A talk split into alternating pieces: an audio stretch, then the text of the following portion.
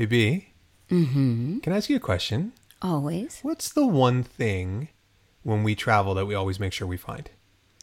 Oh, coffee. You know, bad coffee makes my brain angry. And we've been a lot of places, We've had a lot of coffee. but when we're home, there's only one place that we get coffee from. Yeah. Hacienda Real in Costa Rica. We found this place when we were in Costa Rica a couple of years ago, and it's a micro roastery using only Costa Rican beans. Their blend is a mix of Arabica and peaberry. And if you don't know about peaberry, you need to find out about it because mm. it is amazing. Takes all the bitterness out. all the bitterness out. And we place orders and it's shipped directly to our door. You can get light, medium, or dark roast. You can get ground. You can get whole bean. And it is roasted to order. So there is a date stamped on your coffee so you know when it was roasted and bagged. It's good for a year after you order it. And it is the best coffee that we have ever had. So click the link in our show notes or go to goldenbean.net and use the offer code COFCHR20 for 10% off your order. Hacienda Real. Keep your brain happy. Hey, Dante. Hey B, Looking pretty smart in your undies. thanks. I've been doing my deads. oh, I can see that. But it's not just what's in them, it's what's on them. Oh yeah, I got on my smartass undies. They're not just super comfy, they've got cheeky motivations on them that keep me in the right state of mind. Oh, yeah, like we could all use a little brain lift these days, am I right? They're also lovingly made from sustainable, low impact materials, so we can love the planet and cover our asses all at the same time. Motivate your ass with smartass undies. Click the link in the show notes or on the Things We Love page on our website. And remember to enter the discount code Cheating on Fear 10 for 10% off your order. Smartass undies. Cheeky and comfy.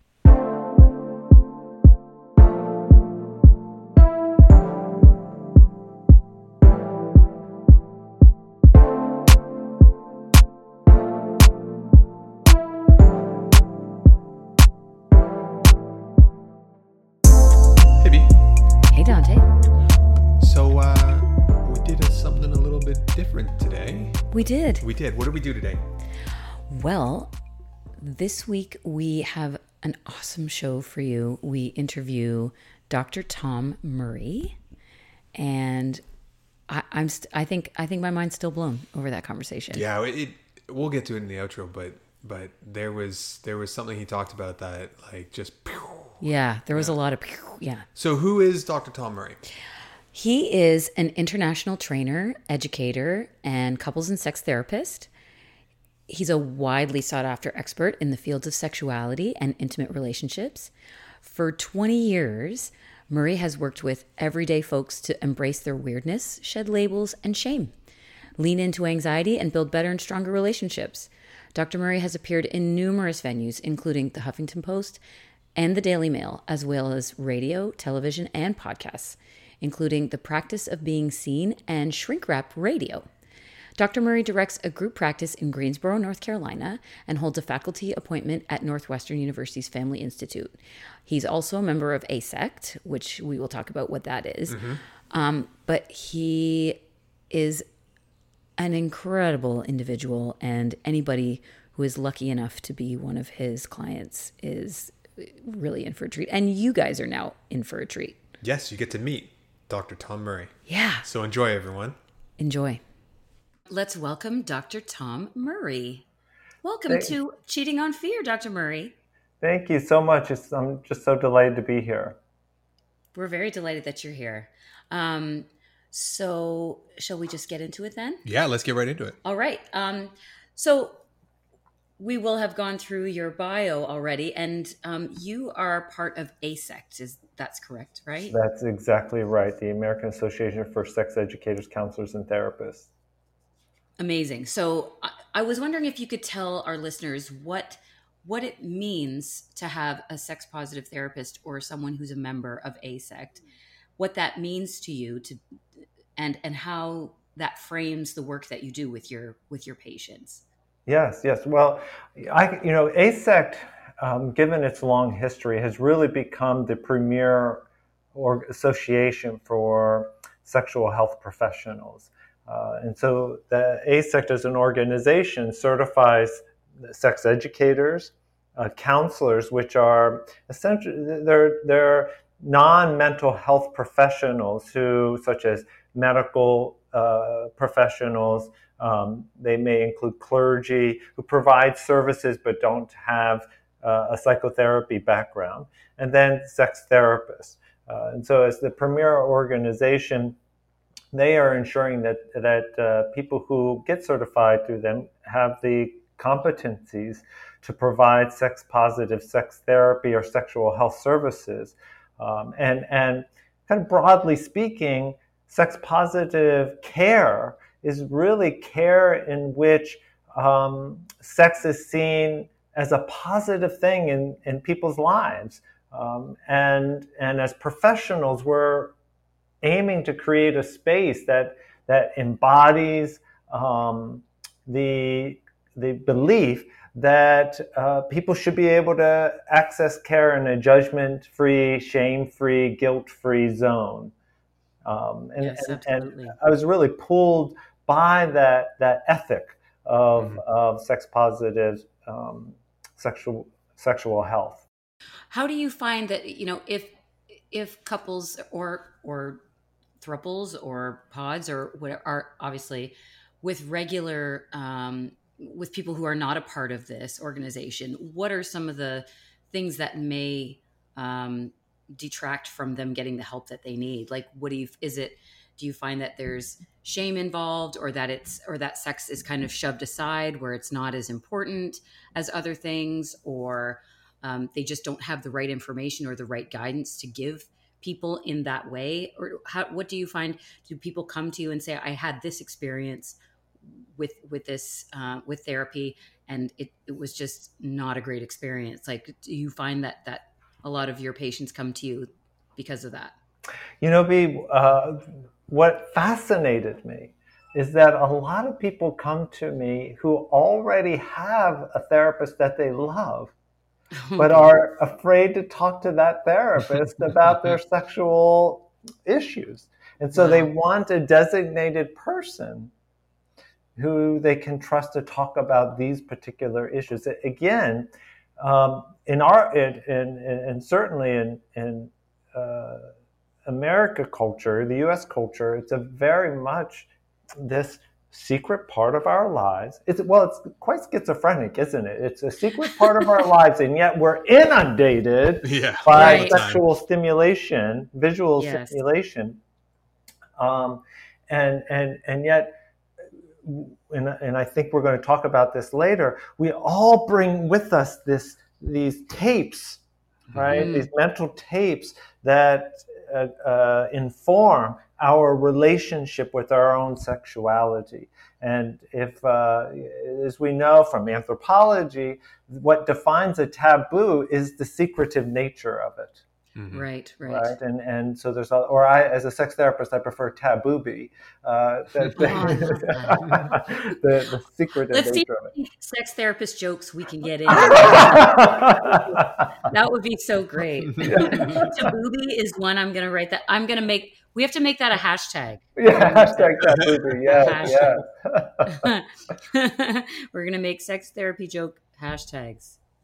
Um, yeah, I I think that's so fascinating that people have sort of a um, different like I would never imagine that people would have different therapists for different aspects of yeah. their lives. Like we're not ice cube trays, right? It's it, it's it's almost like going to different. Is that a Canadian joke? Is that a probably if it has to do with ice or snow, it's probably a Canadian joke. um, so I think that's so fascinating that you know you're supposed to be um, be, you're supposed to be honest with your therapist so that they can help you and yet there's this huge part of their lives that they're hiding from you which may be a, a major source of what is troubling them in the 1st mm-hmm. place i find that Absolutely. so fascinating yeah, wow yeah I, and I think that's a great segue into yeah. your um, into your question. So, I was married previously, and I started dating my ex when I was a teenager and we ended a 23 year long relationship a few years ago. And when things were going kind of not so great, the idea was to go to some counseling. And I was hesitant. Um, and this first experience with counseling kind of reinforced my hesitation in that um, I'm AASECT, as far as I could tell, we don't have something similar up here in Canada. So you kind of do the best research you can on the counselor you're going to go see, recommendations from people that you know or internet research, whatever. And this particular counselor that my ex and I saw had had this sort of um, dynamic that there was there was a there was a there was a like a an aggrieved party and there was an aggressor and mm. these roles were assigned like when you walked in the door. Mm-hmm. and and i didn't i didn't appreciate that there was more going on than just this like you know somebody is a victim and somebody is a victimizer. That it was much more complex and much more nuanced than that. And so that first experience of counseling with me kind of turned me off of the idea because i was I was having to defend myself from two people now, um, without any kind of discussion on what what the issues might be on both sides, and to try to find that kind of um, common ground. So, I I think that if if I had had a chance to see a counselor like you or you know another member of, of AASECT that that would have taken a little bit more of a holistic approach and and and and recognize the fact that there are two sides to every story, sometimes more than that, and that it's it's never as simple it's never just black and white right or wrong. There's always there's all these kind of gradations in there.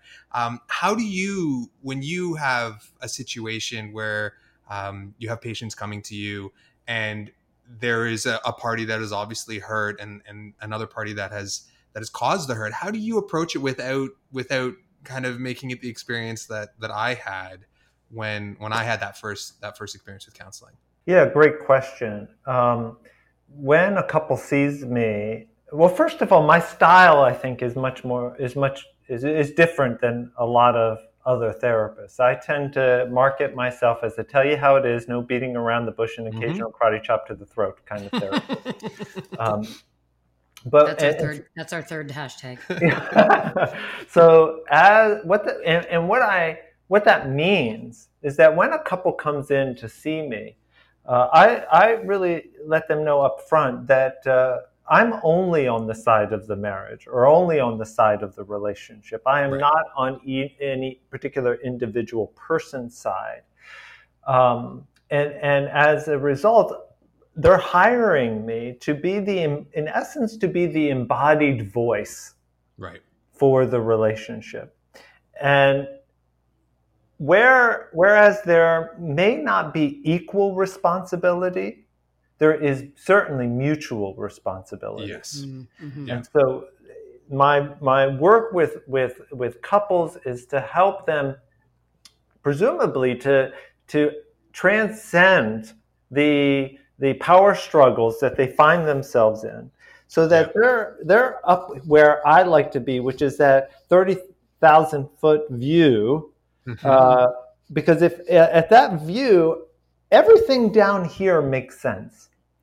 Right. And my assumption as a therapist if, is if this doesn't make sense to me, then I mustn't be high enough. Okay. Because the belief is if I can get higher, all of this will make sense. And so, as a, from a clinical perspective, there are no saints and there are no sinners. Right. Right. That everybody does everything in an effort to meet some kind of need. Yeah. Right. Right. Yeah. Um, yeah. You know, it could be I want to feel better. I want yeah. to avoid feeling worse. I want to avoid a situation. I want to um, uh, uh, just transcend the experience right? Every every you know the motivations behind most behavior is it makes sense again once you have enough information. If it, if it doesn't make sense, it's just that I just don't know enough. Yeah. And when so, when when a therapist um, uh,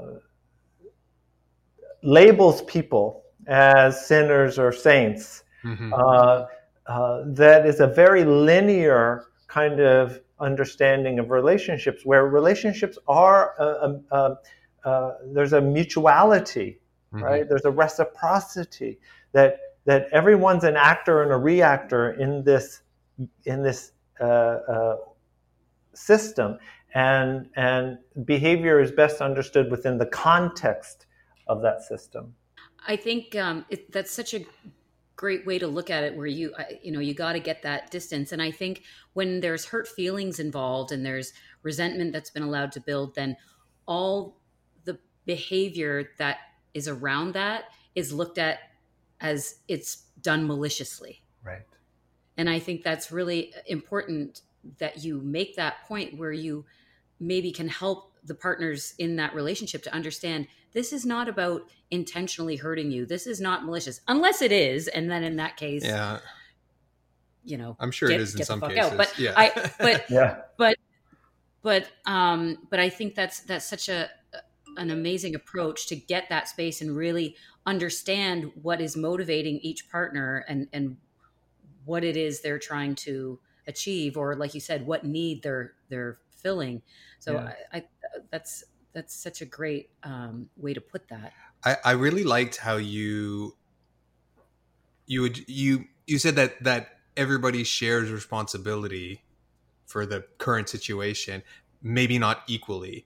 And I think if that first counselor that I had had had had that kind of approach, we could have addressed the hurt feelings that were obviously there, but without making it you know that that the victim is completely innocent in everything and and and the aggressor is is always guilty of everything that that it was way more nuanced than that. I think mm-hmm. i think that must be a great value to your to your to your patients to to know that they are understood like that and that the issue is complex from that you know 30,000 foot view. Yeah absolutely. Yeah. And even you know sometimes i'll have clients that come in uh, who carry with them a legacy of, of, of therapists who've stuck to the pathologizing language.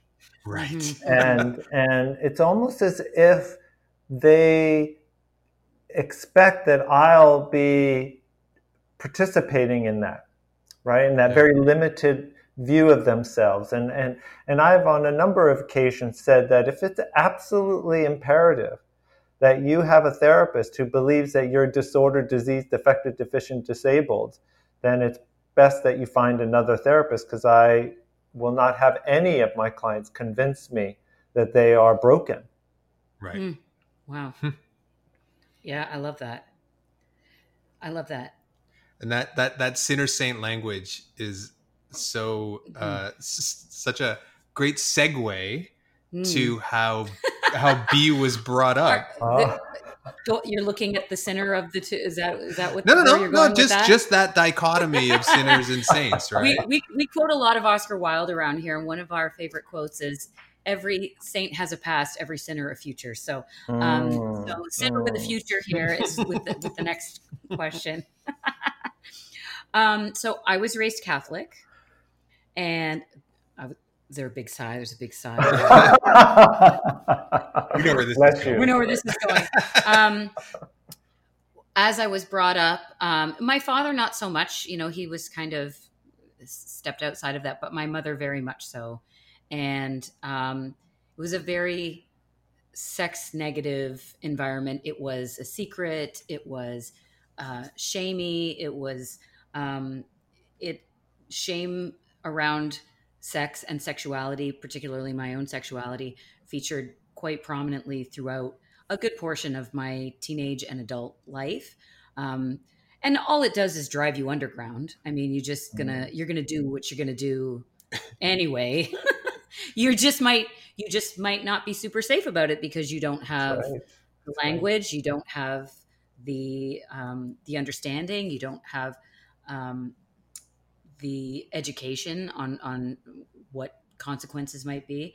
Um, how much of a role do you find that religious indoctrination plays in the sex lives of your parent of your patients? I was going to say of your parents, of your patients. Like, and how does that kind of manifest? Do you find that that is kind of a recurring theme, especially with sex therapy, to try and and get to the root of that and and change the mindset of that? Yeah. Um, you, you know, it's interesting you used the word indoctrination, and I've come to really appreciate uh, the word uh, domestication. Ah. How we're domesticated, mm-hmm. right? How we're domesticated, and and um, you know, for the most part, I think people, uh, and our parents included, um, what they are really aiming for is that their children avoid mistakes. Mm-hmm. Avoid and, in, in whatever form or flavor that comes in. That could be eternal damnation. Right. Right. um, uh, but oh, more oh, wow, often, I feel so seen all of a sudden. more often, though, it's it's this uh, fear of embarrassment to the family. Right. Right. Right. And so I don't want you to touch yourself uh, uh, in front of other people. You know, stop doing that. That's bad. Right. Because I'm concerned about what other people would think of me if they saw you doing that. Mm-hmm. Right. Um, I don't want you to, to, to have sex because you might get pregnant and that will bring shame to the family. Right. So sex is sex is shrouded in fear-based language, um, or you get it vicariously by hearing how other people are described in relationship to their sexuality. Mm-hmm. So are some are people described as sluts or whores or mm-hmm. gigolos or whatever is the language. Um, and so you just get this impression oh sex is dangerous. Yes. Right? Sex is dangerous. And very little attention is given to um, why most people have sex which is not procreation. Most people have sex because it's fun. Yeah. Mm-hmm. yeah it feels good it feels good yeah right and so um, uh, and I don't know how if this made its way up into Canada, but uh, for uh, much of the 90s into the early 2000s, there was this purity movement. Oh, that was it. Wasn't purity here, but but in the 90s when I went through late elementary and high school, the sex ed was basically if you have sex you're going to catch hiv and it's a death sentence. Like that was and and that deprogramming that even as an adult 20 30 years later and going like okay there is risk aware sex that you can have but the fear like i would have been way sluttier in high school if if i wasn't so scared that i was going to catch something that was going to kill me right? And and and you know kind of fear-based abstinence was mm. kind of like the you know we'll give you information about how to put a condom on and do that kind of stuff but don't use it because you know you're going to die if you catch something. If it fails that's it. So just wait. So a little less religious like a little less purity movement but still frightening. but still scary yeah, right? yeah, like, terrifying terrifying. Yeah. you know because the emphasis is wait until you are married yeah. Right. Wait until you're married. Wait until you're married. But there's never a discussion. Okay. Okay. Well, let's let's let's all agree. We're going to wait until we're married. So imagine we're married. So how are we going to have great sex? Still, yeah. right. it's still exactly. good, informa- good information to have. Yeah. But I think as a culture, again, uh, we do not like to imagine our children as sexual beings. You know, that carries a lot of emotional energy for people. We do not like. So the other day, uh, my son, uh, I hope he will not shoot me for calling him out, but he used the term douchebag. Yes. Yeah. Douchebag. Calling mm-hmm. someone a douchebag. And so, uh, you know, I would, uh, being the sex therapist that I am, of course, I use any opportunity to talk about sex. and so I'm sure I, they love that so much. so I said to him, I go, what, do, what is, do you even know what a douchebag is? and of course he didn't. No. So Shitty I, dude, that's what it is. Yeah. And so I explained to him, okay, what is a douchebag and what's its purpose? And I said, and it's, you know, women's vaginas are self cleaning organs. They do not need to be cleaned. Thank right? you. Yep. And so, of course, you can't talk about that without talking about periods, and you can't talk about periods without talking about the ovulation and all the, you know, the shedding of the uterus. So it just became you build on it, build on it, build on it. He's like, Dad, uh, can we just buy pencils at the store? Why? Like, so, so my youngest son, who's in is listening, says, pauses. He goes, "Wait, I thought we were talking about Kentucky Fried Chicken."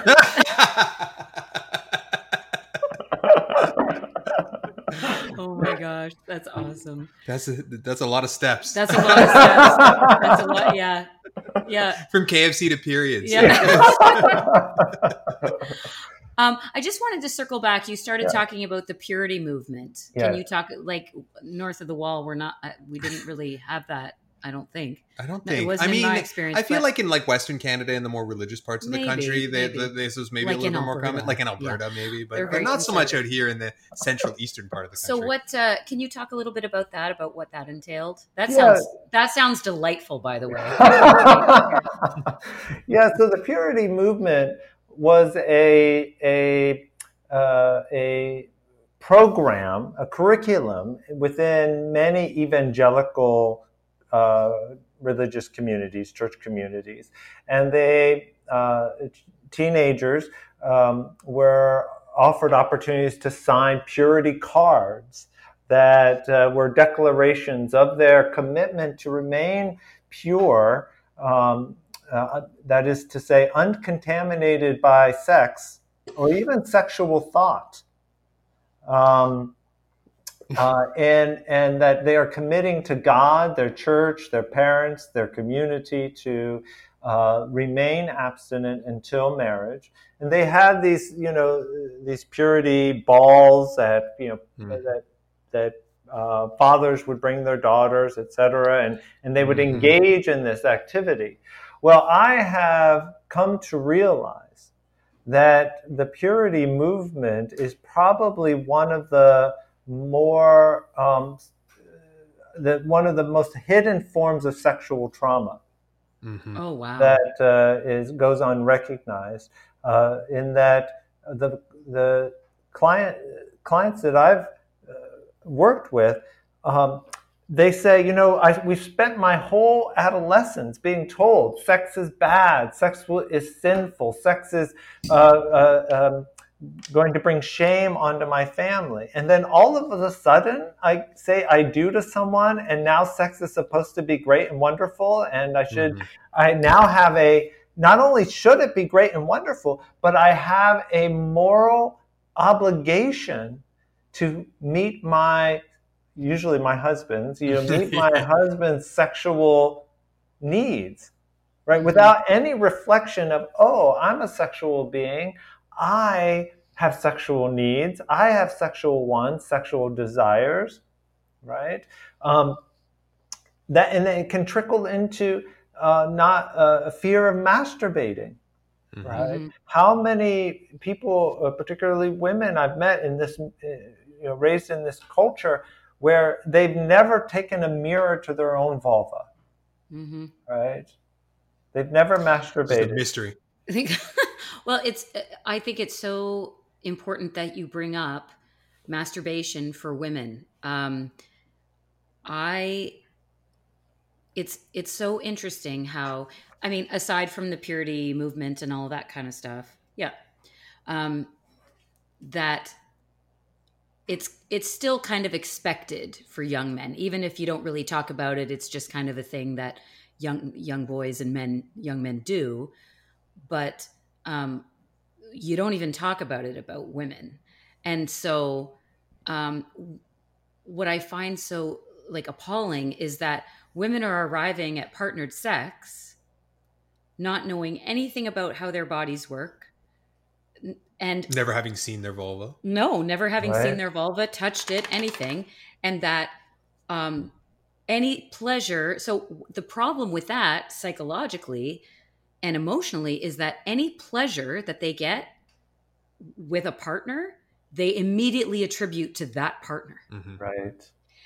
and and i see it i, I work with a lot of uh, teenage girls and they they are just instantly attached to this partner because they don't understand that this isn't about this partner necessarily this is their own body producing this pleasure but they don't Right. know that because they've never experienced that on their own.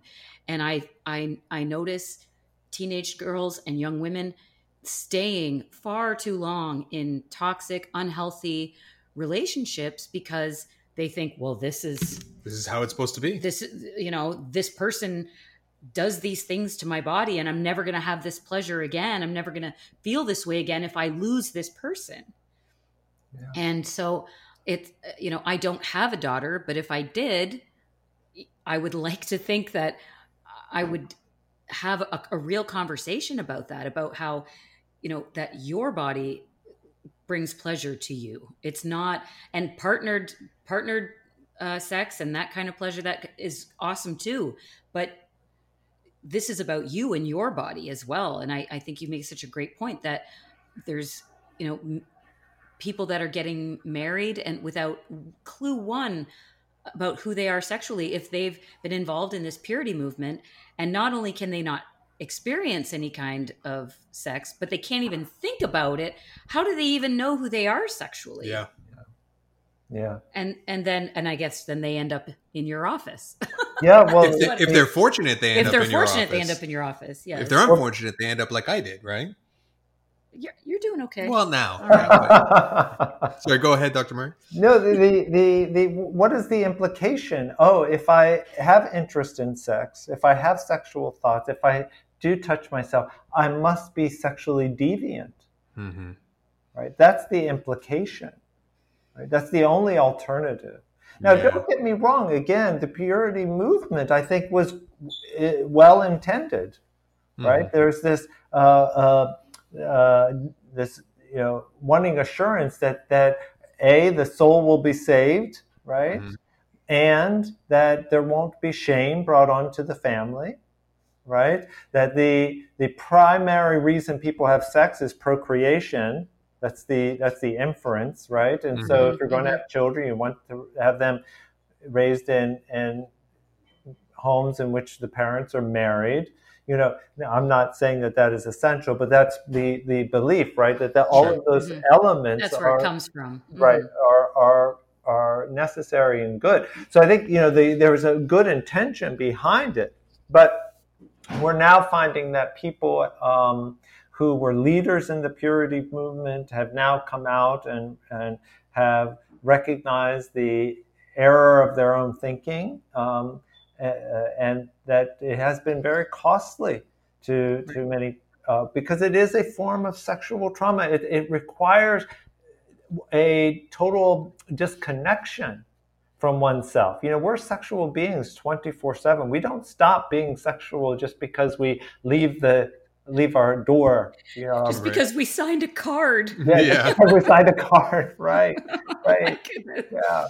Yeah wow or you know just fantasies um, uh, in general right the idea of I, I was talking to a client the other day you know in my view i know it can be uh, heretical but in my view it is okay that you have sexual fantasies about other people other than your primary partner Mm-hmm. it is okay because this assumption that's that sex positive sex therapists have is that one is uh, re- solely responsible for their own sexual pleasure that it's never our partner's responsibility.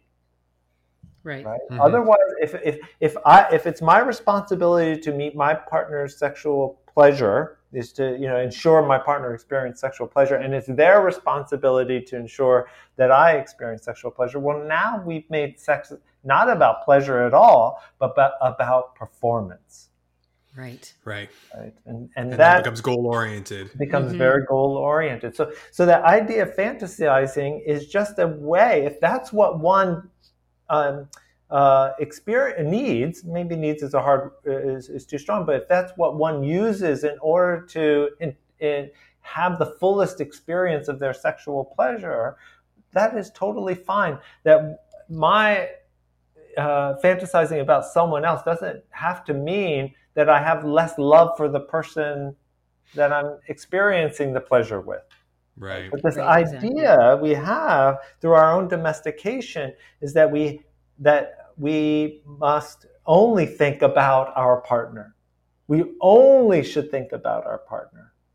And what that what that is is is a form of is what I call pseudo certainty. Hmm. Right, Okay. pseudo certainty. This this we, we want to feel safe in our relationship, so we tell ourselves lies. Oh, my partner never has Hmm. any thoughts about anybody else. Rather than deal with the anxiety that comes when living with uncertainty. You know, it is it is a reality. My partner could one day not choose me, just like they one day chose me. Right? That is a reality. I, I think that's something that we that we have conversations about and are a little bit more open about is we acknowledge being in a non-traditional relationship we already acknowledge that attraction for people outside of our partnership and we may have experiences with them or we may not but that's something that we speak about. So it's it's really interesting that you talk about that people that that desire for people to feel safe um i that must cause so much cognitive dissonance because there is no such thing in in human relationships and so but i do think that in in sort of more open relationships or non-traditional relationships some of those things get addressed more regularly Mhm. because there is that acknowledgement that there is fantasy life there is attraction for others. There is desire for others. There is and that's okay. That that our relationship is is not diminished because of that. In fact it allows each partner to be more truly who they are sexually and to have that Mhm. expression. Yeah. and it actually like intensifies our our bond in our in our relationship. And so it and it's i i think it's it's so hard to explain that to people that seems so counterintuitive when you say that to people they go how is that possible Yeah. but And- yeah and it is it's possible you know uh, to, to to give some maybe terms to what i hear you describing Mm. Mhm. is that what you're describing is the is the difference between closeness and intimacy Mm, Right. closeness is about um, is about low risk, low anxiety, high predictability, uh, comfort, familiarity. Intimacy is high risk, high anxiety, low predictability, newness, novelty.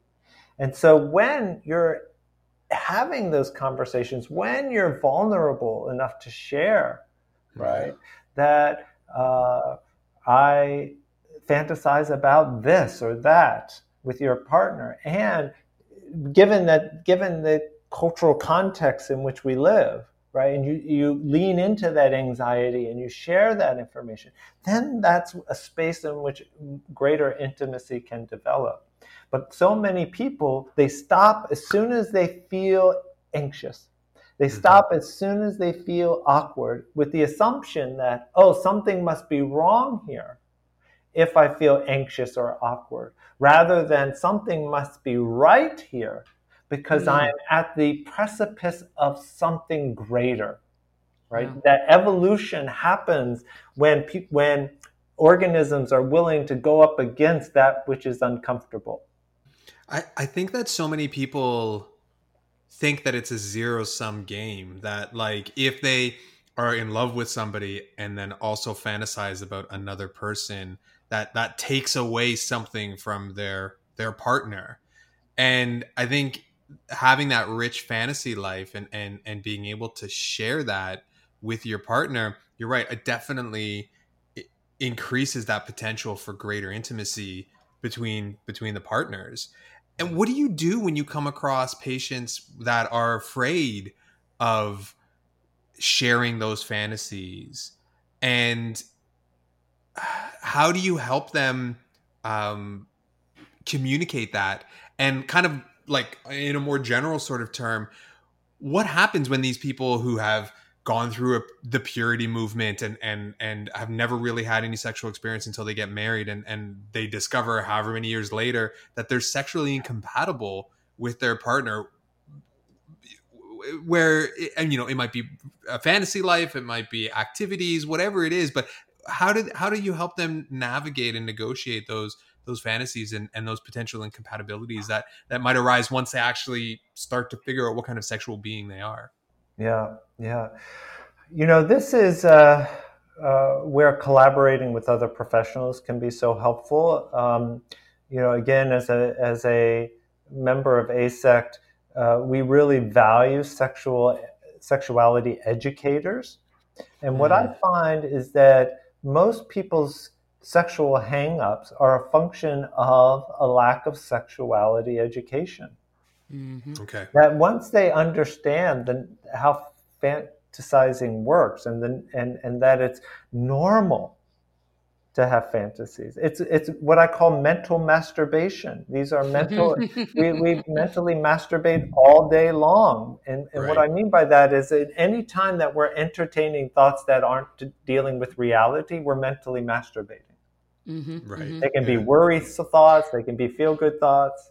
That's what people should be doing on Zoom, not the actual. not actually masturbating. Not, keep. Keep. there would be there would be a lot less trouble going on right now. I think yeah. if people were mentally masturbating on Zoom than than the actual kind. Yeah, yeah, yeah. Oh my goodness, it, it's funny. We we've come across um, and done um, we, I read a lot of uh, Justin Lehmiller's work. Mm-hmm. Um, his his book, "Tell Me What You Want." Yes. Um, and he speaks about, and I think this is such a great point when when you're talking with your partner, the the distinction between fantasy and desire. That a fantasy may may not necessarily be something they ever want to do. It's just something that when they think about it, when they uh, have a visual representation in their mind, it's arousing for them. It's it turn it it's it turns them on. But that doesn't necessarily mean they want to do it.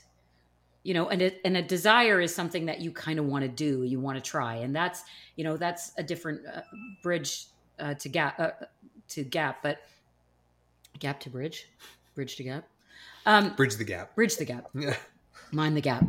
But but I think that um, like there's a couple of things where you know you and you and I have talked about this where you know I I find certain things like oh that's really interesting that's really provocative for me and then well would you ever want to do that oh no that's a logistical nightmare like I don't want I don't want to do that um, and so and, I, you know, I, rape fantasies is a perfect example. Mm, Fifty percent of women have have had rape fantasies.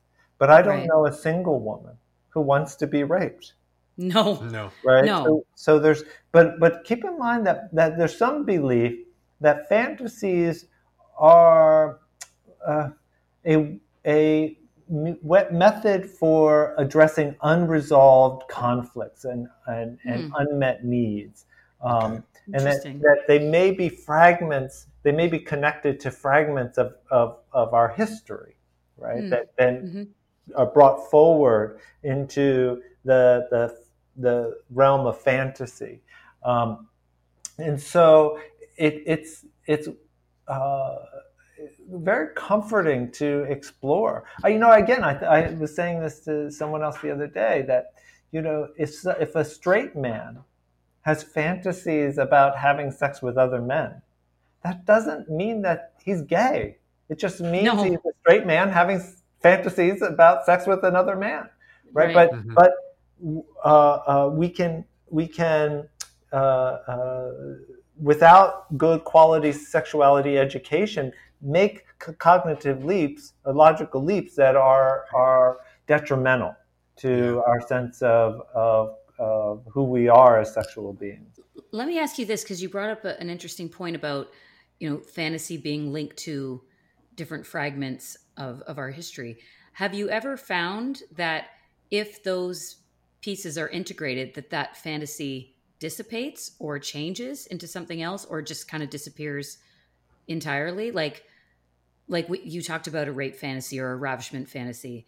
Is that, you know, is that something that has a common sort of origin in your experience when where or is it just kind of every like that 60% is all from is all over the map Yeah, I, you know, to me, it's really about what is in the service of the client. Mhm. And so I, I'm, I'm not one of those therapists who believe we have to spend years and years and years uh, excavating uh, one's history. right Um, but it's really is, is what is in the service. I, I, you know, I just shared with you some some theories about it. Uh, I don't necessarily believe it. You know, the, the on the sensory cortex of the brain, the feet, the feet and the genitals are right next to each other. Wow And so okay. one of the ideas is that the reason why we have foot fetishes is because there's some kind of interconnection there between the Mm. genitals and the feet. Ah, whether that's true or not, you know, I don't, I don't know. Um, that's not the first time i've heard that No, eh? no, yeah no yeah yeah, i mean maybe it just feels good to maybe it just feels good. Yeah, Yeah, yeah, yeah. It doesn't have to be any anything more complex than Yeah. that. Or, But or I, you know, you hear a lot of, uh, or I hear of um, very high-powered people who sexually prefer submissive roles hmm hmm uh, because they're out there, they're doing this, they're playing this role out there as this high power. they're high-powered. tired Yeah. well, but they also want to just a more complete life experience, right? they Mm, don't. They're, mhm. they- we're, you know, uh, uh, being biological creatures, we're still um, uh, motivated by homeostasis. right We yes want some kind of balance. that's the only goal Yeah. that's the only biological goal just for everything to be copacetic just Yeah. Yeah, right Yeah. yeah that's a great point too that that to have that entire experience and and be able to see what the other side is like. And to Mm. be able to i think you know because i think i'm one of those people i have a lot of responsibility in my regular life and and i think that i do i mean and and not even just sexually like you're one of the first people that i've allowed to do for me at all. And i think it's because we have that trust and we have that intimacy hmm where I can I can finally just kind of let go a little bit and it's it's good for me to Mm. to do that to trust and just kind of let go a little bit Mhm. and I think that spills over into our into our intimate life too And Right. a, a couple of a couple episodes ago, we had talked about um, the movie Kinsey, Mm. about Alfred Kinsey with Liam Neeson as, as the Yeah. lead in it. And so we're watching it. B had never seen it before, so we're watching it. Uh-huh. And he talks. There's there's a scene in the movie where he's trying to get funding from the Rockefeller Foundation for his like sexuality museum, and he talks about like you know the kind of pornography that's produced. I mean, this is back you know in the early 20th century that he's that this movie took place and and he's he's talking about how like you know in England the fantasy pornography tends to be mostly like headmistress you know the the domination type stuff. And and American stuff tends to be there's a lot of race play with with slavery and and stuff like that. And and you know it's it's more bondage in in the far east. And and it's it, it's interesting when you talk about about that you know people with high power positions overwhelmingly if you see that there is a fetish it tends to be more of a submissive fetish right? And Mhm. and i think i think it plays to that homeostasis thing where we're just trying to find a balance. If your life is very much one way then your fantasy life is going to be very much Mhm. kind of the opposite to bring it into some kind of I balance just want to do it all. Yeah. Just do all. Absolutely. All the things. See see what shakes out. That's right. Yeah. exactly. Well, you know, and there, there's the also um, uh, a lot of people come in because they they low sexual desire. Right? Mm. Low sexual desire is one of the most common complaints that a sex therapist will see. I- yeah i Mhm. can only imagine Would you argue that that comes from that safe closeness? That's exactly right. Absolutely. You know that that uh, this is just be, this is familiar, right? This is familiar. Uh, or they, you know, I will, I will. When a couple comes in and, and they describe it, I say, "Let me stop you. Let me guess what your sexual style is. Nipple, nipple, pussy." Wow. And they're you just their heads start nodding. She's like, uh-huh. Yeah, uh, yeah. How did you know? How did you know? Right, exactly. and and um, uh, I, I do supervision for sex therapists, you know, in training, and and so supervisee and I were talking today, and um, there's this uh, some some people want a lot of experimentation, but are afraid to uh, uh, introduce it or to talk to their partner about it, right? And so um, this couple does one one uh, sexual uh, position only, missionary, right? And she wants to try something new. And so I, you know, I was saying to the to my supervisee, well, if she's doing missionary, we know who's the first one on the bed, right? So Yes. she has a lot of power. Mhm. What if instead of lying on her back, she just on her knees and on her on her elbows, right? With her face in the pillow. Yes, yes. Well, what is that? There's the that's another option. It's a forced Mhm. choice, we would say in psychology, right? It's a forced choice. Um, and so he's she's showing up in a different way. And when you sh- when you change the environment, you change the you ch- you you, you change the behavior options, the behavior Right. choices right? Right, And that can right. that can really bring about a whole lot of desire. I mean, you hear it all the time. Couples say, you know, we go on vacation, we have a great sex life, and then we come back home and it's ta in the tank again. Mm. Well, what right. percentage of the time are you having sex in the bedroom? Oh, all the time. Stop having sex in the bedroom. Anywhere but. Have right? sex in the laundry room. yes, yeah, on the Yeah. spin cycle. There you go.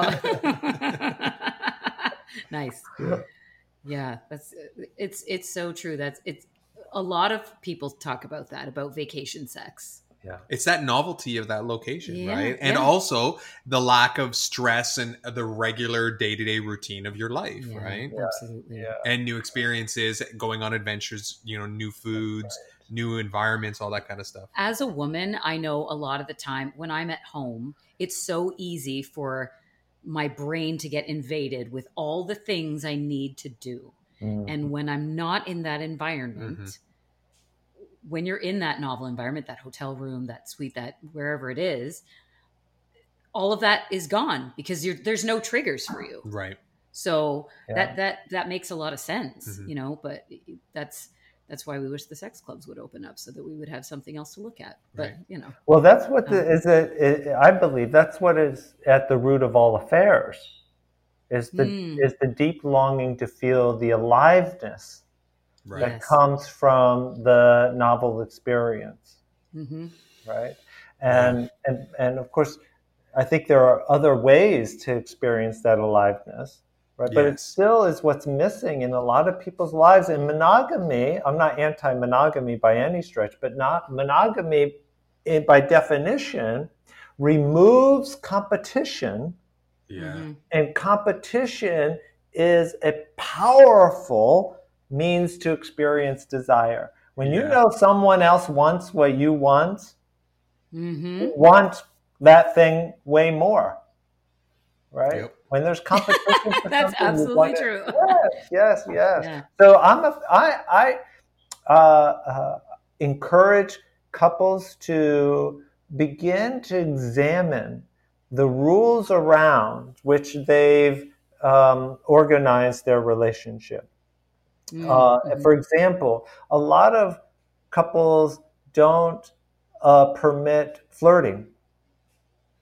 And why don't they per- permit flirting? One reason only.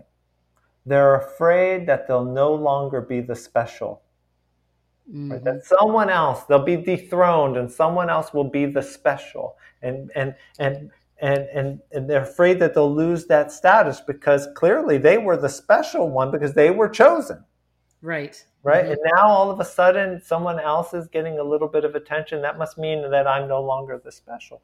When in fact, study after study shows that when you see your partner getting attention from other people, you tend to find your partner more attractive. Mm-hmm. Right? because you are seeing them through fresh eyes. Yes, yes, and and if other people like what like what you have, then what you have must have value. Yes. That's right. Yeah. Yes. Must be pretty great if yeah. everybody that's absolutely yeah. but but like you said, so many people are afraid of losing something through that experience. They they shy away from that and completely shut out that and and that's that's always been we're not anti monogamy either as long as both people have agreed and you've had some conversations about what that looks like for each one of yeah. you and keep that conversation going but um you know the one thing with monogamy that i always see and i i see it in in a lot of my friends is that it shuts down that sexual persona of that other person and all of those things that made them attractive to you mm. Monogamy sometimes demands that you shut that down so that you can feel comfortable and secure. And like you say i, I love that closeness versus intimacy that you talked about. Mm-hmm. it's that same thing.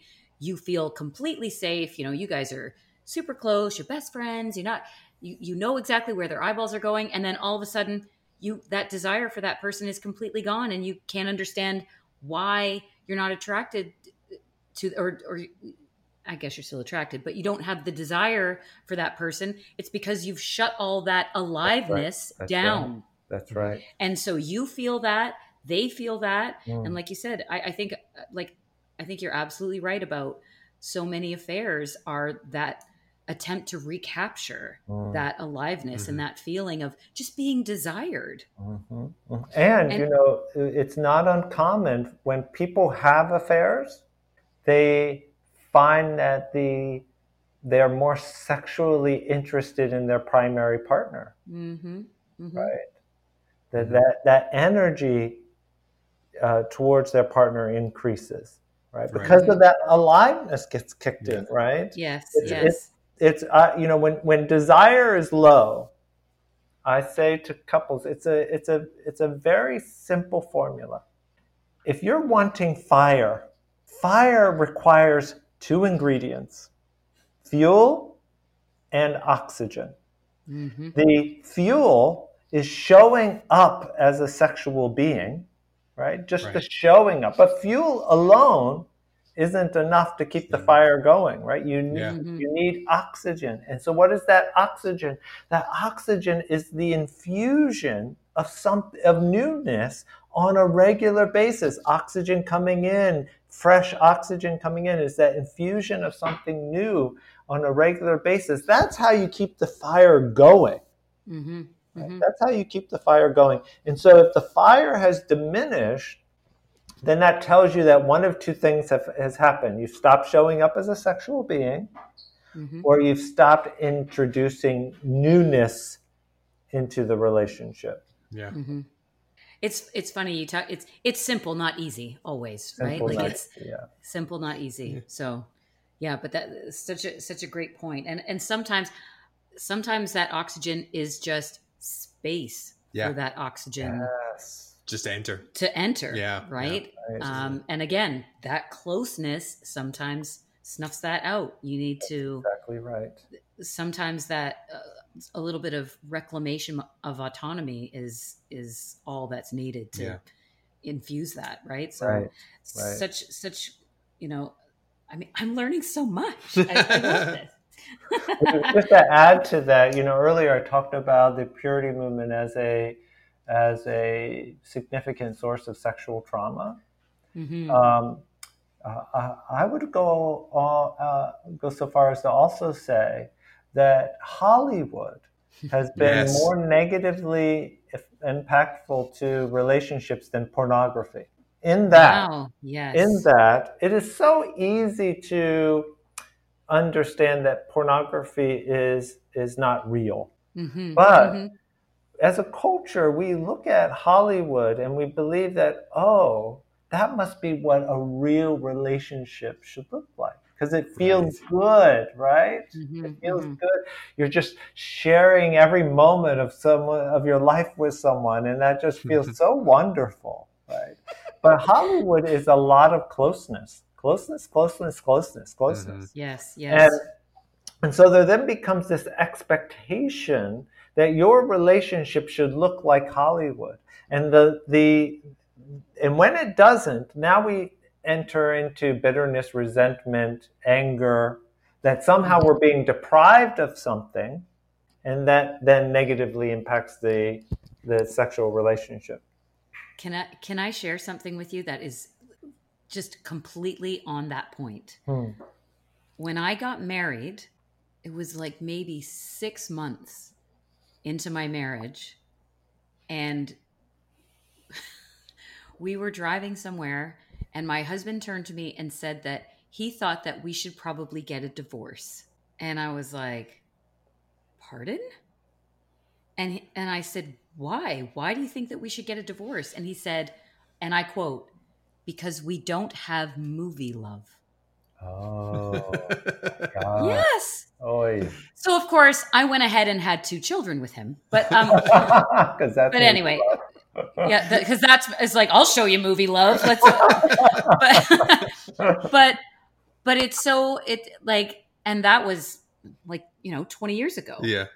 And it's so interesting that you say that because Hollywood hasn't changed, Hollywood hasn't changed. hasn't changed since then, and it's. Um, it's actually it's funny. There's a couple of um, polyamory accounts that I follow on Instagram, and one was kind of alluding to, you know, polyamorous people watching a romantic comedy and going, you know, we could fix all of this with a conversation. Yeah. This doesn't have to be all this drama. I'm like, could you imagine how boring movies would be if it, if, if it was all polyamory based? Like it was like, and then we had a conversation and it was cool. The end. Like, Yeah. Yeah. you, but but you're right. Like Hollywood has ruined love for us. Yeah. yeah I, you know it's it's it's again questioning uh, those couple like like in, in what we see in polyamory is this fundamental questioning about the domestication that we've all have undergone right? Mhm, the mhm. the oh is it possible that i can love more than one person? Is it possible that i can have sexual relationships? It may not be love but can i just have m- multiple sexual relationships in an ethical and consenting way and still have love for my primary partner hmm hmm And I think a lot of people are finding that yes, they can. Yes, they can. Yes, they They can. can. Absolutely. Yeah. And Yeah. that I love that word that you use, that domestication. That so much of that is a lie.